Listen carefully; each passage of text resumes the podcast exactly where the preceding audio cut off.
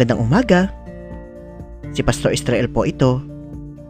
Ang atin pong devotion ngayong umagang ito ay matatagpuan po natin sa aklat ng Juan chapter 17 verse 26. Ganito po ang sinasabi.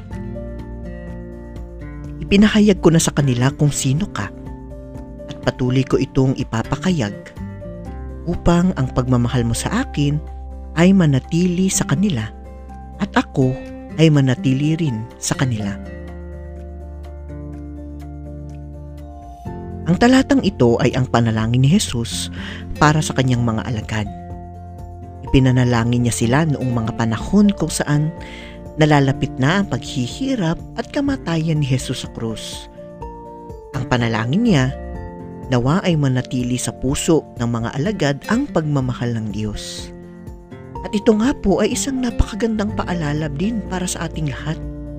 Nais ng Diyos na palagi nating madama ang kaniyang pagmamahal. Dahil minsan po sa ating buhay, pakiramdam natin ay tila ba wala nang nagmamahal sa atin. Ngunit ang katotohanan, hindi tayo kailanman iniiwan at pinapabayaan ng Panginoon.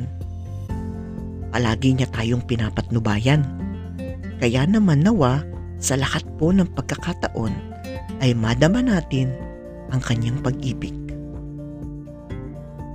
Tayo po ay manalangin. O Diyos, salamat po sa iyong pagmamahal na palagi naming nararamdaman at nararanasan. Amen.